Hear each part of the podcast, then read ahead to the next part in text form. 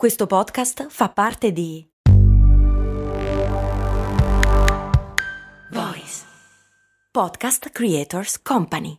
Mom deserves the best, and there's no better place to shop for Mother's Day than Whole Foods Market. They're your destination for unbeatable savings, from premium gifts to show-stopping flowers and irresistible desserts. Start by saving 33% with Prime on all body care and candles. Then get a 15-stem bunch of tulips for just $9.99 each with Prime. Round out Mom's menu with festive rosé, irresistible berry chantilly cake, and more special treats. Come celebrate Mother's Day at Whole Foods Market. Il patron Daniele, perché Coca-Cola, birra e altre bevande sono migliori in bottiglia di vetro, o almeno è un classico dirlo? Bel mistero anche questo.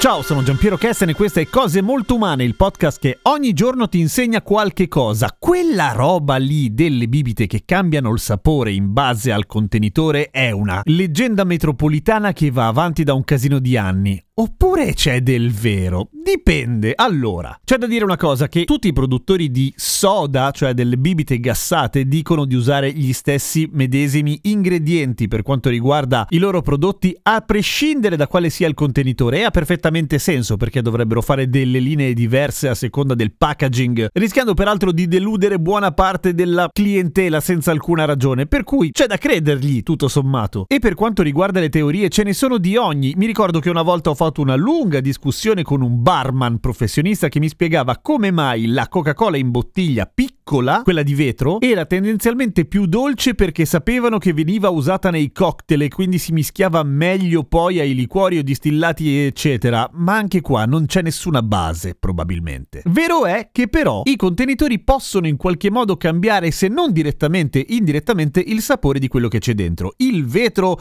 è considerato il materiale più inerte in questo senso cioè non contiene nient'altro, è una roba che sta lì ferma e non si scioglie certo nella Coca-Cola o nell'acqua, per cui ok, ci sta che quello in vetro sia la più fedele, tra virgolette, alla ricetta originale, ma non è nemmeno che le lattine o le bottiglie di plastica si sciolgono dentro, giusto? Anche perché le lattine, l'avrete notato, in realtà sono di alluminio fuori, ma dentro il contenuto non è praticamente mai a contatto diretto col metallo, c'è una sorta di fodera fatta in BPA, cioè il bisfenolo A, che suona molto male, ma è una di quelle cose che viene usata per gli alimenti in modo assolutamente sicuro. Se ci dovesse essere una lesione sullo strato di BPA, sì, potrebbe essere che la Coca-Cola o la bibita in questione entri a contatto col metallo, ma sarebbe comunque una cosa molto rara, cioè non tanto da cambiare la nostra percezione della bibita in lattina rispetto agli altri, cioè ti capita quella volta. Ma c'è da dire una cosa, di solito noi la lattina la apriamo tirando la levetta e la levetta spinge la linguetta a contatto con la bibita, per cui effettivamente entra a contatto con l'alluminio e col metallo. Noi esseri umani siamo particolarmente sensibili al sapore del metallo, per cui, in più tenendo conto che molti di noi la bevono direttamente dalla lattina, io per esempio, potrebbe tranquillamente esserci una piccola variazione nel sapore che non tutti sono capaci di percepire, ma diciamo quelli con le papille più cintura nera riescono a cogliere. Per quanto riguarda le bottiglie di plastica il discorso è diverso, nel senso che sono un pochino effettivamente più a rischio, tra grosse virgolette, nel senso che non è che diventano tossiche, ma una delle ragioni per cui c'è scritto su ogni bibita anche l'acqua è perché, primo, la luce entra nel contenitore e la luce può alterare alcuni composti chimici della bibita. Stessa cosa succede con le bottiglie in vetro, direte voi. Sì, è vero, ma la bottiglia di plastica in PET potrebbe effettivamente rilasciare un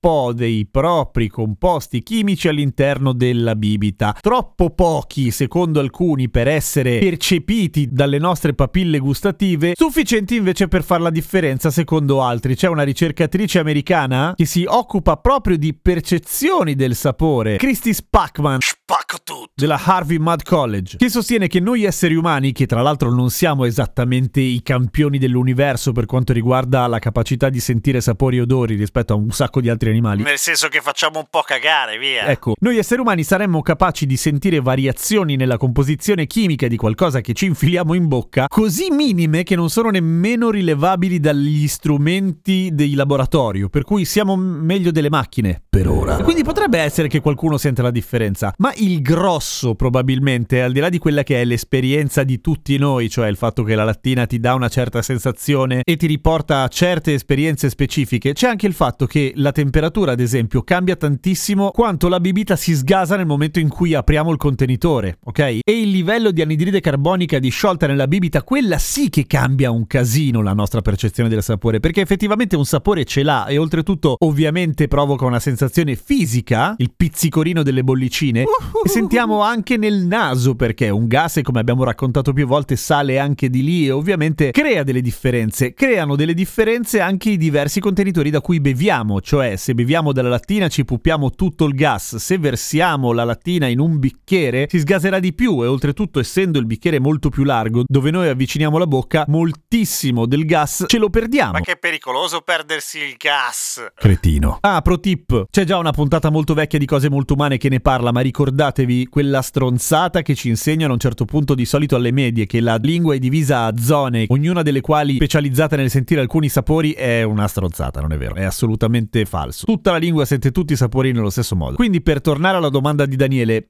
sì, ci sono delle differenze minime che però non sono nella ricetta, ma sono più che altro nell'esperienza del gustare poi la bibita stessa. E ogni dettaglio di come lo facciamo varia. Per esempio, nella mia esperienza personale, la Coca-Cola in lattina è più fredda rispetto che nella bottiglia di plastica. Non è assolutamente vero. Spesso sono nel frigo letteralmente assieme, semplicemente che la plastica conduce meno, per cui al contatto con la mano sembra più calda. Il vetro è un po' a metà strada e la lattina, essendo un foglio sottile di alluminio, conduce da Dio la temperatura. Seguimi su Instagram e su TikTok, sono Radio Kesten. E voi, dove preferite bere le bibite? Dalla lattina, dalla bottiglia o dalla bottiglia di plastica? A domani con cose molto umane.